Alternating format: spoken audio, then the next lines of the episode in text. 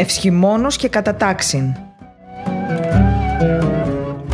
Με το διδάκτορα θεολογίας Δημήτριο Χοηλού. Φίλες και φίλοι, καλημέρα σας. Είστε συντονισμένοι στο διαδικτυακό ραδιόφωνο Πεμπτουσία FM και ακούτε την εβδομαδιαία θεολογική ραδιοφωνική εκπομπή Ευσχημόνος και Κατατάξιν που εκπέμπει και παρουσιάζεται κάθε Δευτέρα 11 με 12 το πρωί και σε επανάληψη κάθε Σάββατο την ίδια ώρα. Στην επιμέλεια και παρουσίαση της εκπομπής είναι ο διδάκτορ θεολογίας Δημήτριος Χοηλούς, ενώ στη ρύθμιση του ήχου είναι ο Κωνσταντίνος Τελιαδόρος. Διανύοντας το στάδιο των αρετών της Αγίας και Μεγάλης Τεσσαρακοστής, έχουμε μπροστά μας νοερός την εικόνα της Σταυρώσεως του Κυρίου. Βλέπουμε δηλαδή τον Χριστό να έχει ανοίξει τα χέρια Του και να είναι έτοιμος στο τέλος αυτής της περίοδου να μας αγκαλιάσει ακριβώς δείχνοντας σε όλους εμάς την πατρική Του αγάπη. Ήπλωσα στα σπαλά μας και ίνωσας το τα πριν διεστώτα. Ο υμνογράφος της Εκκλησίας μας κατανοεί πως η σταυρική θυσία του Κυρίου, για την οποία και προετοιμαζόμαστε σε αυτήν την ωραία περίοδο της Αγίας και Μεγάλης Τεσσαρακοστής, είναι μια πράξη αγάπης μέσα στην οποία θα κατακλειστούν όλοι όσοι νομίμως θα αθληθούν κατά τη διάρκεια της Αγίας και Μεγάλης Τεσσαρακοστής.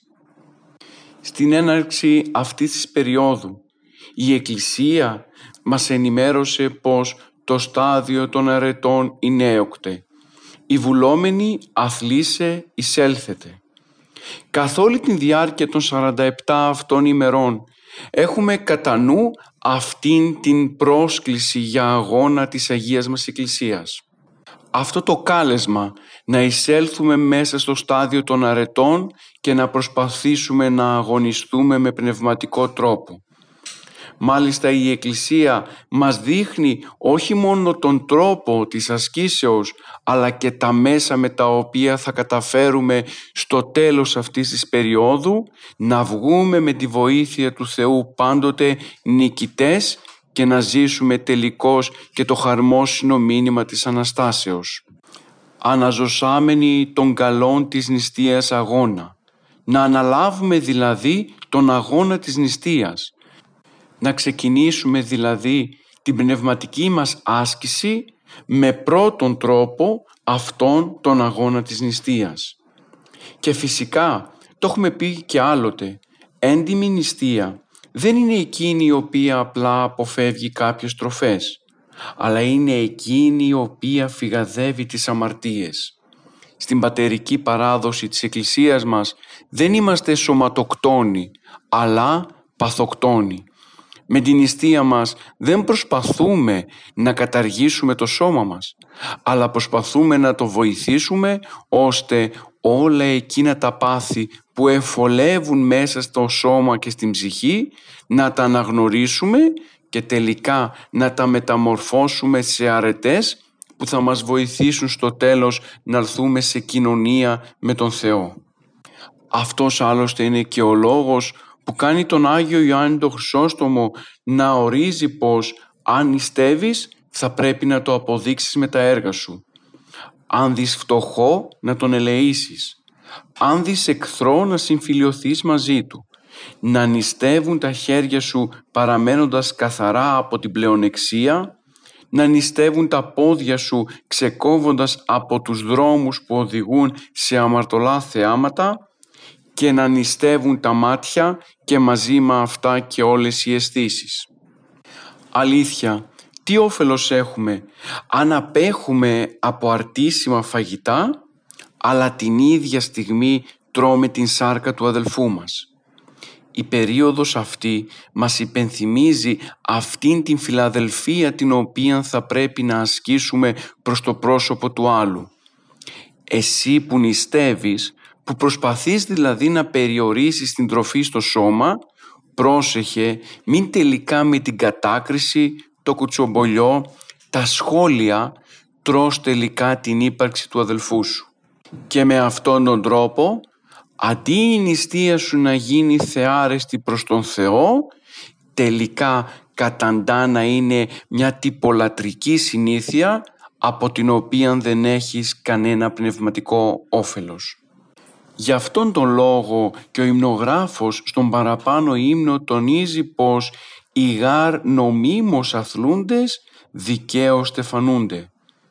Γνωρίζει πως μπορεί να μπεις μέσα στο στάδιο των αρετών αλλά να μην αθληθείς νομίμως.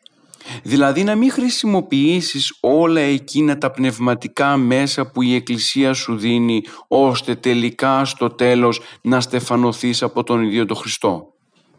Ας μην γελιόμαστε αγαπητοί μου ακροατές και ακροάτριες. Πολλές φορές περιορίζουμε την νηστεία μας σε καθαρά θρησκευτικά πλαίσια. Δηλαδή παραμένουμε μόνο στην αποχή συγκεκριμένων τροφών και δεν βλέπουμε το επιπλέον το οποίο καλούμαστε να κάνουμε μέσα από το οποίο φυσικά θα αγγίξουμε και την τελειότητα. Και αυτό το επιπλέον δεν είναι τίποτα άλλο από την πνευματική νηστεία, τη φιλαδελφία, την αγάπη προς τον άλλον, προς τον πλησίον, πράγμα το οποίο θα μας το θυμίσει η ίδια η σωματική νηστεία. Νηστεύω, στερούμε την τροφή για να καταλάβω τον πόνο του άλλου, για να καταλάβω την αγωνία του αδελφού μου που στερείται καθ' όλη την διάρκεια του έτους τα απαραίτητα για την ζωή του, για να μπορώ να νιώσω πώς είναι τελικά μέσα στο ψυγείο σου να μην υπάρχουν τα βασικά αγαθά για να ταΐσεις την οικογένειά σου. Και αφού νιώσω αυτήν την έλλειψη, τότε αμέσως καθιστώ αυτήν τη γνώση μου σε φιλαδελφία, σε ελεημοσύνη, σε αγάπη προς το πρόσωπο του αδελφού μου, ο οποίος πάσχει. Και όπως έλεγε και ο Άγιος Πορφύριος ο Καυσοκαλυβίτης, εάν δεν πονέσεις, δεν θα συμπονέσεις. Η νηστεία μας βοηθά να κατανοήσουμε αυτόν τον πόνο, αυτήν την στέρηση των απαραίτητων υλικών αγαθών που για πολλούς από τους αδελφούς μας είναι καθημερινή και όχι περιοδική όπως είναι για εμάς. Νηστεία η οποία δεν συνδυάζεται με έργα αγάπης και λεημοσύνης, τότε είναι νεκρή, είναι ψεύτικη. Περιορίζεται σε μία θρησκευτική τυπική τήρηση κάποιων κανόνων, από τους οποίους όμως τελικά εμείς δεν κερδίζουμε τίποτα απολύτως. Ποιο το όφελος αλήθεια αν νηστεύω από τροφές αλλά την ίδια στιγμή βρίσκομαι σε φιλονικίες ή διαμάχες με τους δικούς μου. Αν μαλώνω με τον άντρα μου, με την γυναίκα μου, τα παιδιά μου, αν κατατρώγω τον αδελφό μου με τη γλώσσα μου, αν βλέπω άσεμνα θεάματα, αν ακούω μουσική ή πράγματα που βλάπτουν την ψυχή μου και αν τελικά είμαι όλος γεμάτος από θυμό. Νηστεία πραγματική είναι τελικά η αποξένωση από τις κακίες και τα πάθη. Θα πρέπει να δώσουμε μέσα στον κόσμο που ζούμε αυτήν την μαρτυρία του Χριστού μέσα από την άσκηση της νηστείας μας. Πολλοί από εμάς ξεχνούμε αυτήν την αλήθεια και λειτουργούμε όπως λειτουργούσαν οι Φαρισαίοι την εποχή του Χριστού. Δηλαδή πηγαίνουμε στις δουλειές μας ή ζούμε μέσα στον κόσμο σκυθροποί, κουρασμένοι, θέλοντας να δείξουμε σε όλους ότι τελικά νηστεύουμε. Ξεχνάμε όμως ότι απέχουμε πολύ από τον μισθό μας εάν κινούμαστε έτσι. Θα πρέπει η νηστεία μας να γίνει κρυφά, ώστε ο Θεός τελικά να μας φανερώσει τον μισθό μας και να μας τον δώσει κατόπιν όπως αξίζει στον καθέναν από εμάς. Την ίδια στιγμή, ο υμνογράφος της Εκκλησίας μας τονίζει πως θα πρέπει να αναλάβουμε την πανοπλία του Σταυρού. Αναλαβώντες την πανοπλία του Σταυρού, το εχθρό αντιμαχισόμεθα. Η Εκκλησία γνωρίζει πολύ καλά πως η δύναμη του Σταυρού είναι αυτή η οποία θα στηρίξει όλους εμάς που έχουμε ξεκινήσει την ανηφορική πορεία προς τον Γολγοθά του Χριστού. Αυτός είναι και ο λόγος που στο μέσο της Αγίας και Μεγάλης Τεσσαρακοστής η Αγία μας Εκκλησία παρουσιάζει μπροστά μας το σύμβολο του Σταυρού για να πάρουμε δύναμη από εκεί όπου ο ίδιος ο Χριστός έδωσε τη ζωή Του για όλους εμάς. Ο υμνογράφος συνεχίζει πως θα πρέπει να έχουμε τείχος άρρηκτον την πίστη, την ορθόδοξη πίστη, να γνωρίζουμε καλά το λόγο για τον οποίο νηστεύουμε, τον λόγο για τον οποίο ασκούμαστε, τον λόγο για τον οποίο αυτή η περίοδος είναι σημαντική για τη ζωή των χριστιανών. Μη σας φανεί περίεργο το γεγονός πως πολλοί από εμάς ενώ κάνουμε όλα εκείνα τα εξωτερικά στοιχεία τα οποία συνθέτουν τη θρησκεία μας την ίδια στιγμή αγνοούμε το βάθος των μηνυμάτων που έχουν αυτά για την ζωή μας. Δηλαδή με απλά λόγια δεν μεταποιούμε σε ζωή την δύναμη που κρύβει η Ορθοδοξία μέσα της. Γνωρίζουμε δηλαδή τα δόγματα της Εκκλησίας αλλά αυτήν την αλήθεια δεν την μεταστοιχιώνουμε σε ζωή. Γι' αυτό θα πρέπει τα θέματα της πίστεως να τα γνωρίζουμε καλά, να δείχνουμε ενδιαφέρον, να ψάχνουμε, να ερευνούμε, να διαβάζουμε πρωτίστως την Αγία Γραφή, να διαβάζουμε τα κείμενα των πατέρων και μέσα από αυτά να αντλούμε όλα εκείνα τα οποία χρειαζόμαστε για την χριστιανική μας ταυτότητα. Δεν είναι δυνατόν να είμαστε ορθόδοξοι χριστιανοί και την ίδια στιγμή να αγνοούμε το κείμενο της Αγίας Γραφής ή να αγνοούμε το τι πραγματικά η Εκκλησία πιστεύει. Αν συμβαίνει αυτό, τότε είναι εύκολο να πέσουμε στις παγίδες του πονηρού και στις παγίδες των αιρέσεων. Σε αυτό το σημείο όμως, ας μου επιτραπεί και μια σύγκριση. Βλέπουμε γύρω μας διάφορους μάρτυρες του Ιεχωβά, οι οποίοι γνωρίζουν απόλυτα την Αγία Γραφή την ξέρουν θα λέγαμε απ' έξω και ανακατοτά. Και παρόλο που δεν έχουν την αλήθεια, παρόλο που ζουν μέσα σε μια πλάνη, παρόλο που κινδυνεύουν να χάσουν την ψυχή τους, αυτοί εμένουν σταθεροί στην ανάγνωση της Αγίας Γραφής. Και εμείς που έχουμε την αλήθεια του Χριστού, που έχουμε την αλήθεια της Εκκλησίας, δεν διαβάζουμε τα κείμενά μας. Δεν διαβάζουμε την Αγία Γραφή αγνοούμε αυτό το οποίο θέλει να μας πει ο Κύριος και αυτό το οποίο μας μετέφεραν οι πατέρες μας. Γι' αυτό και τελικά βλέπετε γύρω μας ανθρώπους οι οποίοι παρόλο που δηλώνουν ορθόδοξοι, την ίδια στιγμή τα λόγια τους, η ζωή τους, μα και οι πεπιθήσεις τους είναι έξω από την Εκκλησία. Είναι καλό μέσα στην Αγία και Μεγάλη Σαρακοστή να αντιληφθούμε αυτό το λάθος, αυτή την έλλειψη και να στραφούμε τελικά προς τα κείμενα της Εκκλησίας μας. Ο υμνογράφος συνεχίζει και ως τόρακαν την προσευχή. Βλέπετε η περίοδος αυτή έχει εκτενείς ιερές ακολουθίες. Κατανοεί η Αγία μας Εκκλησία πως δεν είναι δυνατόν κάποιος ο οποίος ξεκινά τον πνευματικό του αγώνα να μην τον ενισχύσει μέσα από τη δύναμη της προσευχής. Γι' αυτόν τον λόγο και προτείνει θώρακα, δηλαδή εκείνη ακριβώς την πολεμική ενδυμασία που χρησιμοποιούσαν το Μεσαίωνα για να προστατευτούν από τα βέλη του εχθρού, να χρησιμοποιήσουμε και εμείς ως θώρακα την προσευχή, η οποία θα μας συνδέσει με το πρόσωπο του Κυρίου, θα μας ενισχύσει τον αγώνα μας, θα γαλινεύσει τη ζωή μας και θα μπορέσει να μας οδηγήσει αν όχι με εύκολο τρόπο, τουλάχιστον με ελπίδα και χαρά προς το πρόσωπο του Αναστάντος Κυρίου. Δεν φτάνει όμως μόνο αυτό. Και περικεφαλαίαν λέει το κείμενο την ελεημοσύνη. Δηλαδή να χρησιμοποιήσεις την αγάπη προς τον πλησίον ως στοιχείο ενίσχυσης της προσευχής σου. Πίστη χωρίς έργα, λέει η Αγία Γραφή, είναι νεκρή. Αν είσαι Ορθόδοξος Χριστιανός και η πίστη σου αυτή δεν γίνεται ορθροπραξία, τότε η Ορθοδοξία σου είναι μάταιη, είναι κενή, είναι χωρίς νόημα. Είναι απλά μια νοησιαρχική κατάσταση την οποία μπορεί να έχει ο οποιοδήποτε. Γι' αυτό λοιπόν και η Εκκλησία τονίζει πως θα πρέπει μαζί με την προσευχή, μαζί με την νηστεία να ενεργοποιείται και ελεημοσύνη. Άλλωστε, οι πρώτοι χριστιανοί χρησιμοποιούσαν την νηστεία για αυτόν τον λόγο. Δηλαδή, φρόντιζαν να νηστεύουν κατά τη διάρκεια του έτους, ώστε τα χρήματα τα οποία εξοικονομούσαν μέσα από την νηστεία να τα κάνουν πράξεις αγαθοεργίας.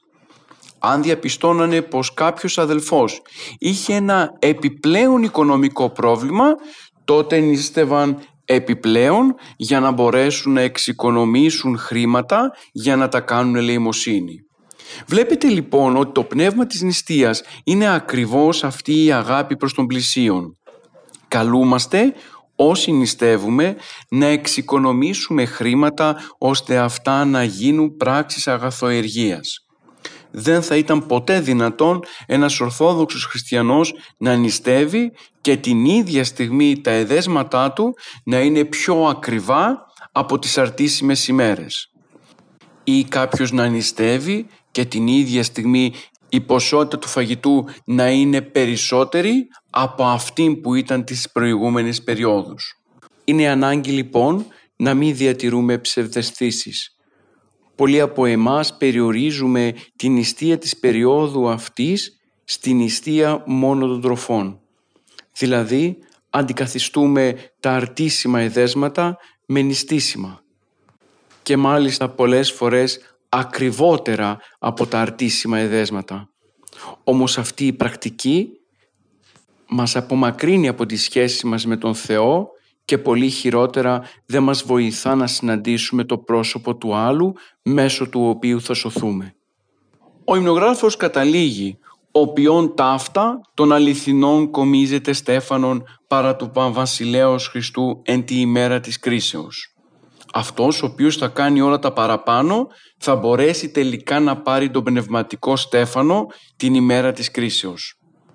Αν και ο συγκεκριμένος ύμνος ακούστηκε την Κυριακή της Τυρινής, θα λέγαμε πως παραμένει συνεχώς επίκαιρος καθ' όλη την διάρκεια της Αγίας και Μεγάλης Τεσσαρακοστής.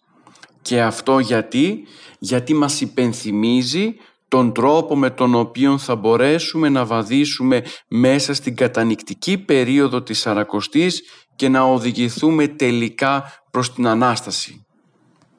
Δεν θα ήταν υπερβολή αν έλεγα πως θα έπρεπε σε τακτά χρονικά διαστήματα να διαβάζουμε τον ύμνον αυτό για να υπενθυμίζουμε στον εαυτό μας τις ιερές υποχρεώσεις που έχουμε αυτήν την περίοδο. Εδώ όμως ανακύπτει ένα ιδιαίτερο πρόβλημα.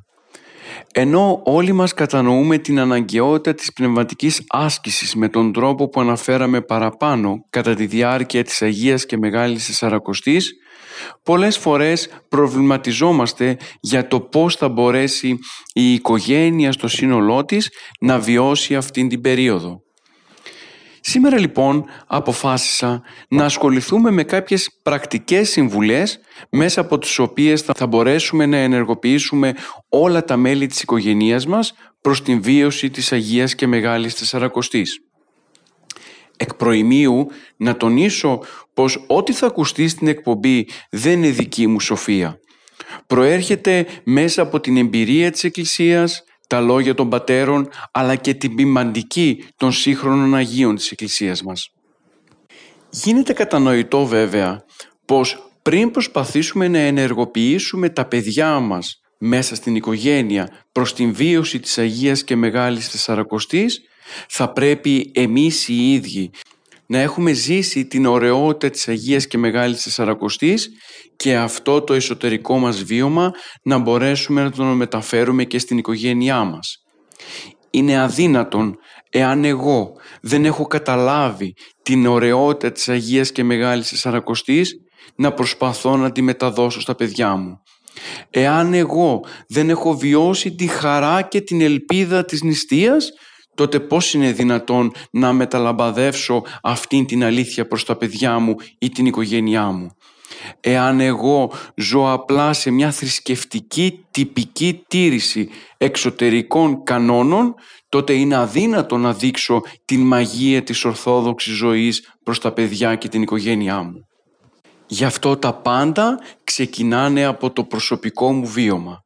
Όσο εγώ είμαι καλά στεριωμένος πάνω στην ασκητική παράδοση της Εκκλησίας μας, όσο εγώ έχω γίνει κοινωνός της ζωής της Εκκλησίας και έχω γευθεί το μέλι της χαράς της ασκήσεως, τόσο εγώ θα μπορώ με το προσωπικό μου παράδειγμα να δείχνω στους ανθρώπους που βρίσκονται γύρω μου, είτε αυτά είναι τα παιδιά μου, η οικογένειά μου, οι συνάδελφοί μου, πως τελικά η Εκκλησία έχει να προτείνει έναν βίο που στο τέλος οδηγεί προς την χαρά.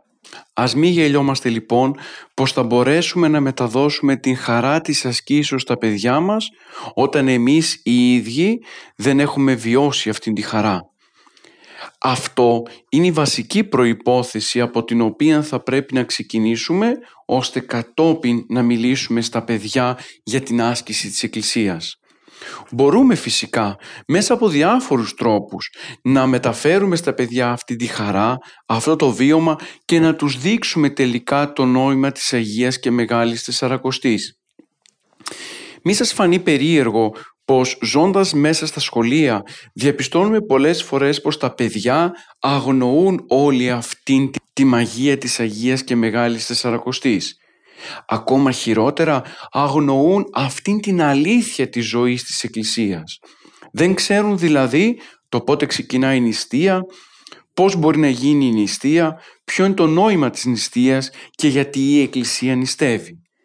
Ίσως αυτό οφείλεται στο γεγονός πως και εμείς, οι οποίοι είμαστε υπεύθυνοι να μεταδώσουμε αυτήν την αλήθεια, περιορίζουμε πολλές φορές την πράξη της Εκκλησίας σε θρησκευτικούς τύπους.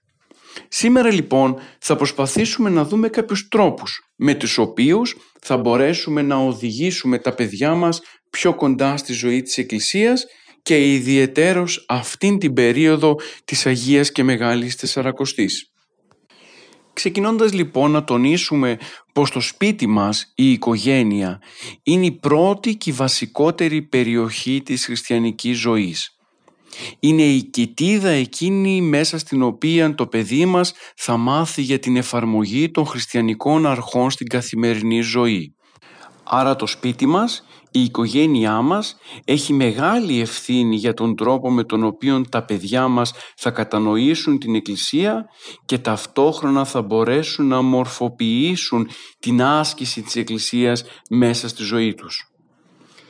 Είναι αυτό το κύτταρο το οποίο δίνει τον βασικό προσανατολισμό προς τον Χριστό, γι' αυτό και είναι ένας αποφασιστικός παράγοντας για τη ζωή μας με τον Κύριο. Ας μην ξεχνάμε πως τις όποιες καλές αναμνήσεις έχουμε από την παιδική μας ηλικία γύρω από το θέμα της Εκκλησίας είναι αυτές οι οποίες μας διατηρούν για αργότερα και μας βοηθούν στη σχέση μας με τον Θεό αυτή η θρησκευτική αγωγή είναι αυτή που πρέπει να δοθεί μέσα από την οικογένεια ώστε κατόπιν το κατηχητικό ή το σχολείο να μπορέσει να την βρει ήδη έτοιμη και να προσθέσει ένα ακόμα λιθαράκι. Ας μην περιμένουμε ότι το σχολείο είναι αυτό το οποίο θα αλλάξει τελείως την εικόνα του παιδιού μας εάν εμείς δεν έχουμε φροντίσει να του μεταδώσουμε μια κατάλληλη θρησκευτική αγωγή. Ας ξεκινήσουμε λοιπόν από το βασικό στοιχείο αυτής της περίοδου που είναι η νηστεία. Θα πρέπει να δώσουμε στα παιδιά μας να καταλάβουν πως η περίοδος αυτή των 47 ημερών είναι άκρος ασκητική. Ο ασκητικός χαρακτήρας αυτής της περίοδου διαφαίνεται μέσα από την στέρηση της τροφής δηλαδή μέσα από τον περιορισμό των τροφίμων και των τροφών εκείνων που μπορούμε να καταναλώσουμε αυτήν την περίοδο. Συνεπώς, μπορούμε να μιλήσουμε στα παιδιά μας για το νόημα της νηστείας, για το πώς γίνεται η νηστεία, τι περιλαμβάνει η νηστεία, τι είναι αυτό το οποίο κάνουμε στην περίοδο της νηστείας και γιατί τελικά ο χριστιανός θα πρέπει να νηστεύει. Για τους κανόνες της Εκκλησίας μας, η νηστεία ξεκινάει από τα 7 έτη. Άρα λοιπόν δεν περιορίζεται η νηστεία σε συγκεκριμένες ηλικιακές κατηγορίες ανθρώπων, αλλά όλοι μπορούν να συμμετάσχουν σε αυτήν. Φυσικά υπάρχουν περιορισμοί, οι έγκυες γυναίκες, οι ασθενείς ή κάποιοι οι οποίοι ο γιατρός τους έχει απαγορεύσει να νηστεύουν, μπορούν φυσικά να μην υποβληθούν στην νηστεία. Αν όμως δεν ανήκουμε σε μία από τις παραπάνω κατηγορίες ούτε εμείς ούτε και τα παιδιά μας, τότε καλό θα είναι να μπούμε στην άσκηση της νηστείας. Να πούμε στα παιδιά πως αυτή την περίοδο των 47 ημερών το φαγητό θα είναι νηστίσιμο. Τα εδέσματα τα οποία θα έχει το τραπέζι μας δεν θα είναι κρέας, τυρί, γάλα και ψάρι, αλλά όλα εκείνα τα οποία επιτρέπει η Εκκλησία για αυτήν την περίοδο. Με αυτόν τον τρόπο τους μαθαίνουμε πως τελικά όλοι μας κάνουμε υπακοή στην Εκκλησία. Την ίδια στιγμή όμως τους δείχνουμε ότι τελικά εμείς έχουμε την δυνατότητα να φανούμε δυνατοί και να περικόψουμε κάποια φαγητά για την αγάπη του Χριστού. Θα ήταν φυσικά λάθος εάν περιορίζαμε την νηστεία μόνο στις τροφές. Γι' αυτό λοιπόν και μπορούμε να ζητήσουμε από τα παιδιά μας, εάν δεν μπορούν να κόψουν τα αρτήσιμα φαγητά, τότε να νηστέψουν σε κάποιο άλλο στοιχείο της ζωής τους. Να νηστέψουμε την τηλεόραση, να νηστέψουμε το κινητό, να νηστέψουμε τα κοινωνικά δίκτυα ή να περιορίσουμε κάτι το οποίο μας αρέσει. Μπορούμε να βρούμε τον τρόπο με τον οποίο το παιδί μας θα ασκηθεί στην νηστεία. Αρκεί να του δείξουμε ότι αυτή η νηστεία δεν έχει χαρακτήρα μόνο σαρκικό, δεν έχει χαρακτήρα μόνο υλικό, αλλά έχει κυρίως χαρακτήρα πνευματικό. Ακούω πολλές φορές γονείς να αντιδρούν απέναντι στην νηστεία της Εκκλησίας λέγοντας φυσικά εκείνες τις ψεύτικες δικαιολογίες ότι το παιδί δεν θα μπορεί να ανεπτυχθεί ή ότι το παιδί χρειάζεται την τροφή ή ότι το παιδί πρέπει να πάρει συγκεκριμένες βιταμίνες. Ας μην ξεχνάμε αδελφοί μου, πρωτίστως, πως όταν εσύ κάνεις κάτι για τον Χριστό, έρχεται ο Χριστός κατόπιν και προσθέτει αυτό το οποίο σου λείπει. Άρα το πρόβλημα δεν είναι το αν το παιδί μας θα στερηθεί κάτι, αλλά το αν έχω εγώ εμπιστοσύνη απέναντι στο πρόσωπο του Κυρίου. Και κατά δεύτερον, ας μην γελιόμαστε.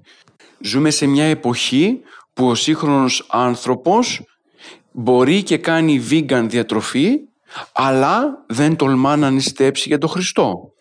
Μπορεί και πηγαίνει σε ψυχολόγο, αλλά δεν θέλει να ακούσει τίποτα περί εξομολογήσεως.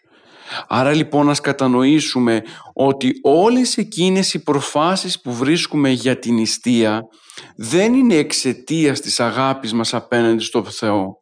Δεν είναι εξαιτίας της αγάπης μας απέναντι στο παιδί. Αλλά αντιθέτως είναι γιατί δεν έχουμε καταλάβει πρώτα εμείς την σπουδαιότητα της νηστείας και της ζωής μας. Αν το παιδί νηστεύσει στερηθεί κάποιες τροφές και του εξηγήσουμε ότι μέσα από αυτόν τον τρόπο θα μπορέσει να κάνει πράξεις ελεημοσύνης, τότε είναι αδύνατον το ίδιο το παιδί να μην αγαπήσει την νηστεία. Στη ζωή της Αγίας μας Εκκλησίας υπάρχουν πολλοί Άγιοι οι οποίοι νήστευαν από πολύ νωρίς. Θα πρέπει να ακολουθήσουμε το παράδειγμα αυτών των Αγίων. Πριν όμως μπούμε στην Αγία και Μεγάλη Τεσσαρακοστή, θα πρέπει να δούμε το αν η οικογένεια τηρεί έστω την αλάδο την νηστεία της Τετάρτης και της Παρασκευής.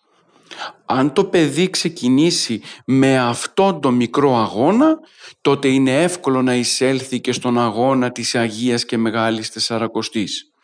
Εμείς πολλές φορές, με πρόφαση την αγάπη μας προς τα παιδιά, δεν τους δείχνουμε αυτήν τη χαρά της νηστείας. Και εξαιτίας αυτού ούτε τα ίδια τη μαθαίνουν, αλλά και κρατώνται μακριά από την παράδοση της Εκκλησίας.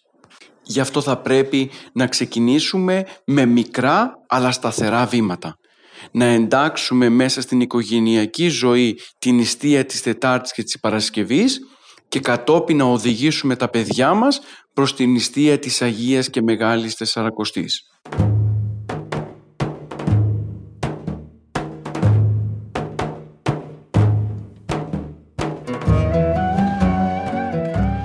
Φίλες και φίλοι, επιστρέψαμε στη ραδιοφωνική μας εκπομπή. Σήμερα ασχολούμαστε με τον τρόπο εφαρμογής της ασκητικής περίοδου της Αγίας και Μεγάλης Τεσσαρακοστής μέσα στη ζωή της οικογενείας.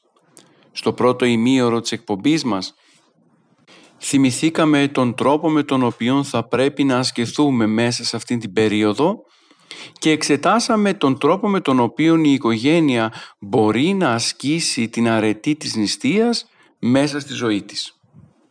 Συνεχίζοντας τα όσα λέγαμε στο πρώτο ημίωρο, θα πρέπει να τονίσουμε πως μια άλλη μορφή νηστείας για την οικογένεια είναι αυτός ο περιορισμός της τηλεόρασης και του ραδιοφώνου. Είναι γεγονός πως σε κάθε οικογένεια υπάρχει μία τηλεόραση, μήπως μάλιστα πως και σε άλλες υπάρχουν δύο ή και τρεις τηλεοράσεις. Με αυτόν τον τρόπο η οικογένεια αποξενώνεται, απομακρύνονται τα μέλη της και έτσι χάνεται η επικοινωνία μεταξύ των μελών. Την περίοδο αυτή είναι μια καλή ευκαιρία να περιορίσουμε την θέαση προγραμμάτων της τηλεόρασης. Είναι αδύνατον η περίοδος κατά την οποία διανύουμε να είναι ασκητική και να έχει χαρμολύπη και την ίδια στιγμή εμείς να καταναλώνουμε όλο μας το χρόνο βλέποντας σύριαλ ή και προγράμματα μας αποπροσανατολίζουν από τον σκοπό της Αγίας και Μεγάλης της Σαρακοστής. Στη θέση της τηλεόρασης μπορούμε να εντάξουμε μία κουβέντα, ένα επιτραπέζιο παιχνίδι, ένα ανάγνωσμα, μια συνομιλία μεταξύ των μελών της, των μελών της οικογενείας. Θα ήταν πολύ ωραίο αγαπητοί μου ακροτές και ακροάτριες κάθε βράδυ αντί να χάνουμε το χρόνο μας μπροστά σε μια τηλεόραση την ίδια στιγμή να παίζουμε με τα παιδιά μας ένα επιτραπέζιο παιχνίδι να λύνουμε ένα παζλ ή να συζητάμε για θέματα τα οποία άπτονται της περίοδου την οποία διανύουμε. Το Σάββατο το βράδυ, πριν την Κυριακή, πριν τον εκκλησιασμό δηλαδή της Κυριακής, μπορούμε να συγκεντρωθούμε στο τραπέζι του σαλονιού και εκεί να διαβάσουμε το Ευαγγελικό ή το Αποστολικό ανάγνωσμα της Κυριακής που θα ακολουθήσει να το εξηγήσουμε και να μπορέσουμε να δώσουμε όλα εκείνα τα μηνύματα που χρειάζονται μέσα από το κείμενο το οποίο διαβάσαμε. Μπορούμε να μιλήσουμε στα παιδιά μας για το νόημα της Κυριακής που έρχεται, για τις Κυριακές της Αγίας και Μεγάλης Τεσσαρακοστής, να βρούμε παιδικά ή εφηβικά συναξάρια και μέσα από τους βίους των Αγίων να αντλήσουμε ωραία μηνύματα για τη ζωή των παιδιών μας. Έτσι η οικογένεια θα έρθει πιο κοντά, θα βιώσει την περίοδο αυτή και θα κατανοήσει ότι κέντρο της περίοδου είναι το πρόσωπο του Χριστού και των Αγίων μας. Καλούμαστε λοιπόν αυτή την περίοδο της Αγίας και Μεγάλης της Σαρακοστής να την εκμεταλλευτούμε ώστε τα μέλη της οικογένειας να βρεθούν όλο ένα και πιο κοντά. Ας μην γελιόμαστε σύγχρονος τρόπος ζωής είναι αυτός ο οποίος μας απομακρύνει από τα μέλη της οικογένειάς μας και κυρίως από τα παιδιά μας. Αυτήν την περίοδο, την περίοδο της νηστείας και της ασκήσεως, ας φροντίσουμε να αρθούμε πιο κοντά με τα πρόσωπα των μελών της οικογένειάς μας. Κλείνοντας την τηλεόραση, μας μένει χρόνος για να γνωρίσουμε τα παιδιά μας και τη σύζυγό μας. Και τότε θα αναπτυχθεί ιδιαιτέρως ανάμεσά μας αυτό το αίσθημα της αγάπης και της επικοινωνίας. Η πνευματική περισυλλογή της περίοδου της Αγίας και Μεγάλης Τεσσαρακοστής είναι το κατάλληλο εκείνο περιβάλλον μέσα στο οποίο μπορούμε να αναζητήσουμε το πρόσωπο των αγαπημένων μας, να τους βρούμε και να ζήσουμε μαζί τους στιγμές. Η πνευματική άσκηση της Αγίας και Μεγάλης Τεσσαρακοστής μας καλεί προς μίαν έξοδο από το εγώ μας προς το εσύ και στο εμείς. Ας κατανοήσουμε την παραπάνω πράξη ως μια πνευματική κίνηση, ως μια πνευματική άσκηση με κύριο στόχο να αναζητήσουμε το πρόσωπο του Θεού μέσα από τους άλλους. Τα μέλη της οικογένειας μου είναι εκείνα τα ορατά σημεία με τα οποία μπορώ να οδηγηθώ τελικά προς τον Θεό και αυτή η περίοδος είναι κατάλληλη να με βοηθήσει ώστε να φτάσω στον σκοπό της νηστείας μου που είναι η κοινωνία και επαφή με το πρόσωπο του Αναστημένου Χριστού το βράδυ του Μεγάλου Σαββάτου πάντοτε μέσα από τα αγαπητά πρόσωπα των άλλων. Στο ίδιο πλαίσιο μπορούμε να ορίσουμε μία συγκεκριμένη ώρα κατά την οποία το βράδυ, λίγο πριν κοιμηθούμε όλοι, να συγκεντρωθούμε στο εικονοστάσι της οικογενείας και εκεί να προσευχηθούμε, να αναπέμψουμε δοξολογία προς τον Θεό Τα λόγια της προσευχής δεν είναι ανάγκη να είναι αυτά τα οποία χρησιμοποιεί η Εκκλησία. Φυσικά και η Εκκλησία μέσα από τις προσευχές της γνωρίζει τον σωστό τρόπο προσευχής. Αλλά σκεφτείτε αγαπητοί μου ακροατές και ακροάτριες. Δείτε μια εικόνα όλη η οικογένεια μαζεμένη κάτω από το αναμένο καντήλι της, του σπιτιού και εκεί να απαγγείλουν όλοι μαζί το Πάτερ ημών. Το πιστεύω, τον πεντηκοστό ψαλμό. Η οικογένεια γαλινεύει, ειρηνεύει, κατανοεί πως η αρχή και το τέλος της ημέρας είναι το πρόσωπο του Χριστού. Έτσι ανανεώνει την σχέση της με τον Χριστό και με τα μέλη της οικογενείας και κατανοεί επιπλέον ότι αυτή η περίοδος της Αγίας και Μεγάλης Τεσσαρακοστής είναι μια περίοδος έντονης πνευματικής ασκήσεως, προσευχής και νηστείας. Την ίδια στιγμή μπορούμε να μιλήσουμε στα παιδιά μας για τις ακολουθίες που η Εκκλησία μας έχει αυτήν την περίοδο. Τα μεγάλα απόδειπνα, τους κατανυχτικούς εσπερινούς, τις προηγιασμένες θείες λειτουργίες, τους χαιρετισμούς της Παναγίας.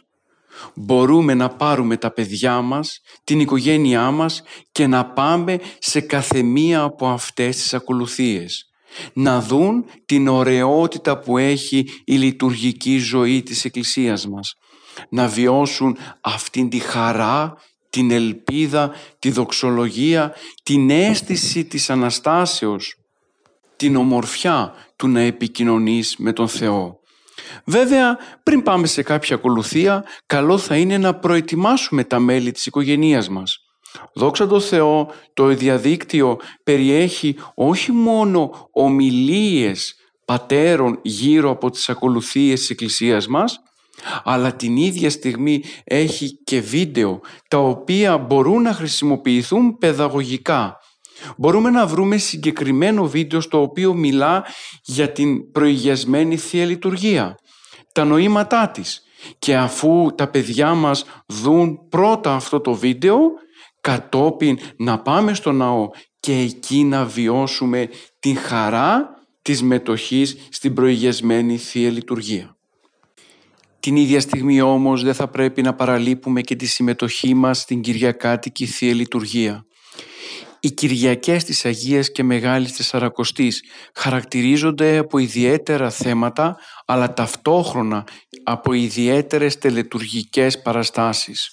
Μπορούμε την πρώτη Κυριακή, την Κυριακή της Ορθοδοξίας, να πάρουμε μία εικόνα, να δώσουμε στα παιδιά μας από μία εικόνα και με αυτήν να συμμετάσχουμε όλοι στη λιτανία των Ιερών Εικόνων δείχνοντας με αυτόν τον τρόπο πως τελικά μπορεί να πάρει μέρος στη λειτουργική ζωή της Εκκλησίας μας ο οποιοδήποτε σε οποιαδήποτε ηλικία και να βρίσκεται.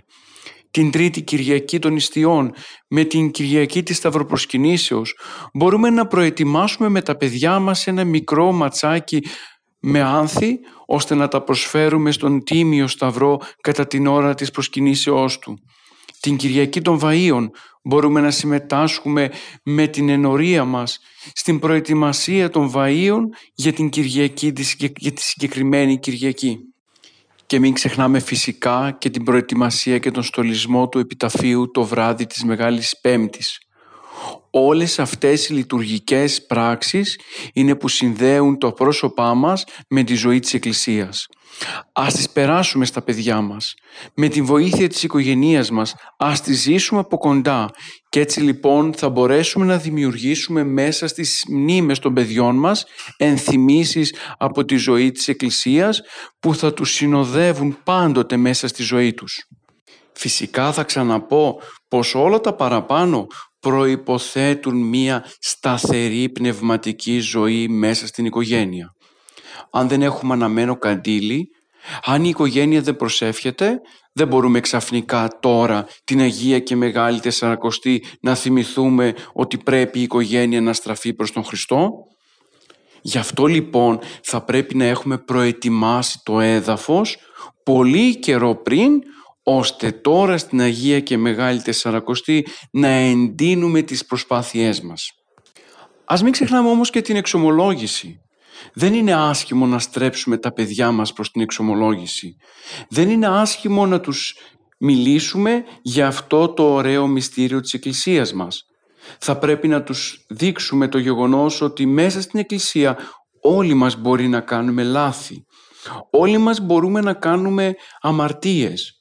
Όλοι μας μπορεί κάποια στιγμή να χάσουμε την πορεία μας προς τον Θεό. Όμως έρχεται η Εκκλησία ως μητέρα και μας αγκαλιάζει και μας δίνει το δικαίωμα να εξομολογηθούμε όλα αυτά τα λάθη μας και τελικά να οδηγηθούμε καθαροί προς τον Θεό. Ας μιλήσουμε λοιπόν στα παιδιά μας για την εξομολόγηση. Ας τους δείξουμε τον τρόπο με τον οποίο γίνεται η εξομολόγηση.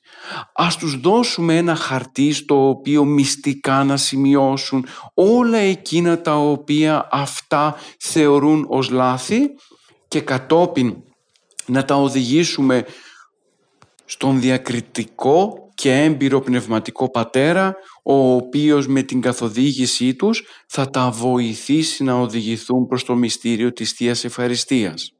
Όπως προείπα, η κοινωνία είναι εύκολη στο να στείλει τα παιδιά σε ένα παιδοψυχολόγο, που και αυτό ίσως να χρειάζεται, αλλά αδυνατή να κατανοήσει η ίδια η κοινωνία τη σπουδαιότητα του μυστηρίου της εξομολογήσεως. Εμείς, που οι οικογένειές μας είναι χριστιανικές, εμείς που ζούμε μέσα στο χώρο της Εκκλησίας, που έχουμε βιώσει αυτήν τη χαρά και την ελπίδα μέσα από το πρόσωπο του Χριστού. Ας μην ξεχνάμε ότι πρωτίστως χρησιμοποιούμε τα μέσα που η Εκκλησία μας έχει για την ένωσή μας με τον Θεό και κατόπιν ακολουθεί και η επιστήμη όταν διαπιστώνουμε ότι το πρόβλημα τελικά δεν μπορεί να αντιμετωπιστεί μέσα από την Ιερά Εξομολόγηση. Δεν είναι λίγες οι περιπτώσεις εκείνες που πνευματικοί έχουν την ίδια στιγμή και την ιδιότητα του ψυχολόγου εξαιτίας της σχολής που τελειώσανε. Άρα ας μην αργοπορούμε. Ας αναπτύξουμε μέσα στα παιδιά μας αυτήν την αίσθηση ότι οποιοδήποτε λάθος και να έχω κάνει βρίσκεται κοντά μου ένας Θεός Πατέρας που είναι έτοιμος να με δεχτεί να σβήσει, να ακυρώσει το λάθος μου και τελικά να με κάνει πάλι γιο του. Σε συνέχεια της Ιεράς Εξομολογήσεως είναι αυτό το μυστήριο της Θείας Ευχαριστίας.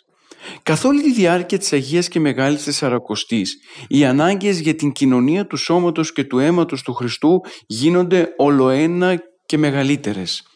Κατανοούμε ότι είναι αδύνατο με τη δική μας προσπάθεια να μπορέσουμε να επιτελέσουμε το ιερός χρέος της νηστείας και της ασκήσεως.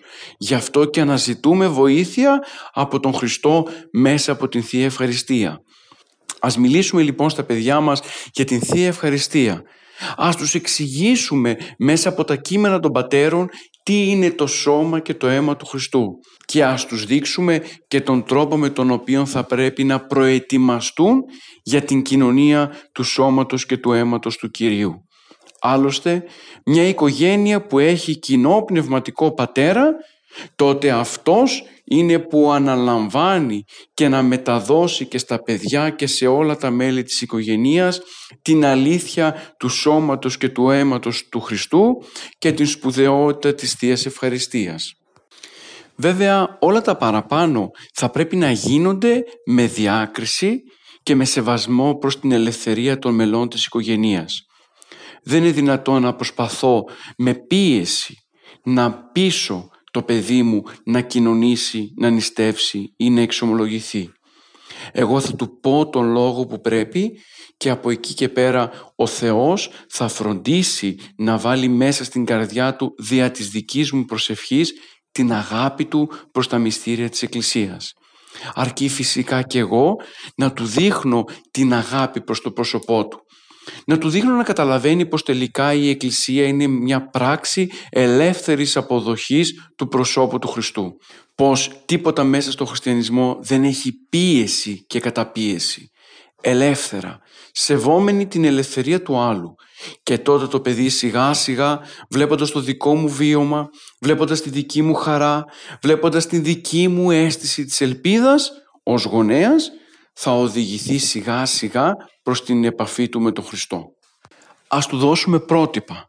πρότυπα μέσα από την ζωή της Εκκλησίας. Ζούμε σε μια κοινωνία που τα πρότυπα της κοινωνίας είναι αυτά τα οποία δυστυχώς οδηγούν προς την αμαρτία. Εμείς ας στρέψουμε το νου των παιδιών μας προς την αγάπη του Χριστού. Ας τους δείξουμε όλους εκείνους τους Αγίους και ιδιαιτέρως τους παιδομάρτυρες, τους μικρούς Αγίους, οι οποίοι κατάφεραν στη ζωή τους να εφαρμόσουν το θέλημα του Θεού. Και τότε το παιδί, όταν του δείξουμε πραγματικά τον δρόμο και του δώσουμε και τα πρότυπα των Αγίων, σιγά σιγά θα τα ακολουθήσει γιατί μέσα στην καρδιά του γνωρίζει πολύ καλά τι είναι αυτό το οποίο καλείται να ακολουθήσει. Ας μην τραπούμε να του μιλήσουμε για τους Αγίους της Εκκλησίας μας. Δυστυχώς, πολλές φορές, ακόμα και εμείς που είμαστε χριστιανοί, δείχνουμε να ντρεπόμαστε για τους Αγίους της Εκκλησίας μας. Δείχνουμε να μην θέλουμε τα παιδιά μας να μοιάσουν στους Αγίους της Εκκλησίας μας. Ας τους μιλήσουμε για τις πτώσεις των Αγίων της Εκκλησίας μας. Για την Οσία Μαρία την Αιγυπτία που κατάφερε τελικά μέσα από την πορνεία να βγει και να γίνει μητέρα των μοναχών. Ας τους μιλήσουμε για την κλίμακα του Οσίου Ιωάννου του Σιναήτου για να τους δείξουμε ότι τελικά η πορεία προς τον Χριστό είναι μια ανωδική πορεία συνεχόμενης προσπάθειας. Ξέρετε τα παιδιά μας αρέσκονται στις μάχες, στους πολέμους, στους στρατιώτες. Ας το επισημάνουμε λοιπόν ότι και εμείς είμαστε στρατιώτες του Χριστού. Ότι έχουμε αναλάβει όλα εκείνα τα πνευματικά όπλα με τα οποία καλούμαστε να νικήσουμε τον διάβολο. Δεν είναι άσχημο να του μιλήσουμε και για τον διάβολο για να ξέρει με ποιον πολεμά. Για να γνωρίζει ότι η πολεμική μας δεν είναι θεωρητική αλλά πραγματική. Ότι έχουμε έναν αντικείμενο ο οποίος στρέφεται εναντίον μας και προσπαθεί σε ταχτά χρονικά διαστήματα να μας βγάλει από τον σκοπό της πνευματικής μας πορείας τότε το παιδί θα μπορεί να καταλάβει τι είναι αυτό με το οποίο καλείται να πολεμήσει. Θα μπορέσει να καταλάβει γιατί ο αγώνας του θα πρέπει να είναι έντονος. Και αφού το συνειδητοποιήσει αυτό, θα αναλάβει και την άσκηση της πνευματικής εγρήγορσης. Φίλες και φίλοι, στην αρχή της Αγίας και Μεγάλης Εσαροκοστής δεχτήκαμε την πρόσκληση του υμνογράφου. Το στάδιο των αρετών νέοκτε, η βουλόμενη αθλήσε εισέλθετε. Σε αυτή την πρόσκληση καλεστήκαμε να απαντήσουμε. Κάποιοι από εμάς απαντήσαμε ακριβώς με το βήμα προς τα εμπρός. Κάναμε την κίνηση της επαφής και σχέσης με το πρόσωπο του Κυρίου. Και ο Κύριος σιγά σιγά αναπληρώνει την απόσταση ακριβώς για να μας δώσει και σε μας τη χαρά της επαφής. Κάποιοι ίσως μείναμε εκεί παγωμένοι στα προπήλαια της Αγίας και Μεγάλης της Σαρακοστής. Δεν κινηθήκαμε ποτέ προς τα εμπρός. Δεν ξεκινήσαμε ποτέ την πορεία μας προς το πρόσωπο του Κυρίου. Και ίσως τελικά η Αγία και Μεγάλη Τεσσαρακοστή να τελειώσει, να έρθει η Ανάσταση και στο τέλος της Αναστάσεως να μην έχουμε γευθεί καθόλου από την μαγεία αυτής της περίοδου. Να μην έχουμε κατανοήσει το νόημά της. Να μην έχουμε βγει νικητές το βράδυ της Αναστάσεως. Και τελικά να φύγει μία ολόκληρη περίοδος μέσα στο σύνολο των 365 ημερών ως χαμένη, ως περίοδος χωρίς νόημα, ως περίοδος χωρίς καμία ουσία. Και βέβαια υπάρχουν και αυτοί οι οποίοι ξεκινάνε τον βηματισμό προς τα πίσω. Αρνούνται την σχέση, αρνούνται την επαφή, αρνούνται την μαγεία και την ωραιότητα της Αγίας και Μεγάλης Σαρακοστής και τελικά ζουν μια ζωή χωρίς νόημα μέσα στο απόλυτο κενό. Είναι ανάγκη να βιώσουμε αυτήν την αλήθεια της Εκκλησίας, να δούμε την ωραιότητα της ασκήσεως, αυτή την πνευματική άσκηση που τελικά έχει μέσα της πολύ χαρά, πολύ ελπίδα. Και αυτή η χαρά και η ελπίδα βγαίνει προς τους αδελφούς μας, στους γύρω μας και κυρίως μέσα στην οικογένειά μας. Ας μη στερούμε αυτήν τη χαρά από τα μέλη της οικογένειας μας. Ας αναζητούμε τρόπους με τους οποίους θα μπορέσουμε να μεταφέρουμε αυτό το πνεύμα της Εκκλησίας μέσα στην οικογένειά μας. Ο Θεός μπορεί να μας μεταδώσει, να μας φωτίσει, να μας ενισχύσει, να καταλάβουμε τον τρόπο, αρκεί εμείς να έχουμε την αγωνία της ανάπτυξης σχέσης με τον Θεό. Ας μην ξεχνούμε πως μέσα στην πνευματική ζωή, μέσα στην άσκηση που κάνουμε, τίποτα δεν πάει χαμένο. Τα πάντα ο Θεός τα στεφανώνει. Τα πάντα ο Θεός τα ενισχύει. Και μέσα από αυτή την πνευματική ενίσχυση μπορεί στο τέλος να συναντήσουμε τον Κύριο και μαζί με την οικογένειά μας να οδηγηθούμε προς το πρόσωπο του Χριστού. Βέβαια, ας μην ξεχνούμε την παρουσία του πνευματικού πατέρα μέσα στην οικογένεια. Είναι ανάγκη να υπάρχει ένας πνευματικός εξομολόγος στην οικογένεια. Γιατί αυτός θα συντονίσει τις ζωές όλων μας και θα μας οδηγήσει τελικά προς την Ανάσταση και τη χαρά της πνευματικής ζωής. Αν δεν καταφέραμε τελικά να το πετύχουμε μέχρι τώρα, ας βάλουμε τώρα αρχή. Ποτέ δεν είναι αργά. Ποτέ δεν υπάρχει χρόνος συγκεκριμένος για την έναρξη της πορείας προς το πρόσωπο του Κυρίου. Ο καθένας από εμάς έχει διαφορετικό τρόπο, χρόνο και τόπο. Ας έχουμε απλά μέσα μας αυτή την αγωνία να συναντήσουμε τον Χριστό. Και όσο η αγωνία μας αυτή θα μεγαλώνει, τόσο ο τρόπος τον οποίο θα χρησιμοποιούμε πάντοτε θα ευλογείται από τον Κύριο. Ας ξεκινήσουμε λοιπόν για το υπόλοιπο της Αγίας και Μεγάλης Τεσσαρακοστής να εντάξουμε μέσα στη ζωή της Εκκλησίας μας τα μέλη της οικογένειας μας. Ας φέρουμε τη χαρά και την ελπίδα του Ευαγγελίου μέσα στο σπίτι μας ώστε βιώνοντας τα μέλη της οικογένειας αυτήν τη χαρά να μπορέσουν τελικά να οδηγηθούν προς την Ανάσταση και να κατανοήσουν για ποιο λόγο οι χριστιανοί νηστεύουν και ασκούνται. Φίλες και φίλοι, ολοκληρώσαμε τη σημερινή μας εκπομπή. Ανανεώνουμε το ραδιοφωνικό μας ραντεβού για την επόμενη Δευτέρα 11 με 12 το πρωί. Μέχρι τότε, χαίρετε.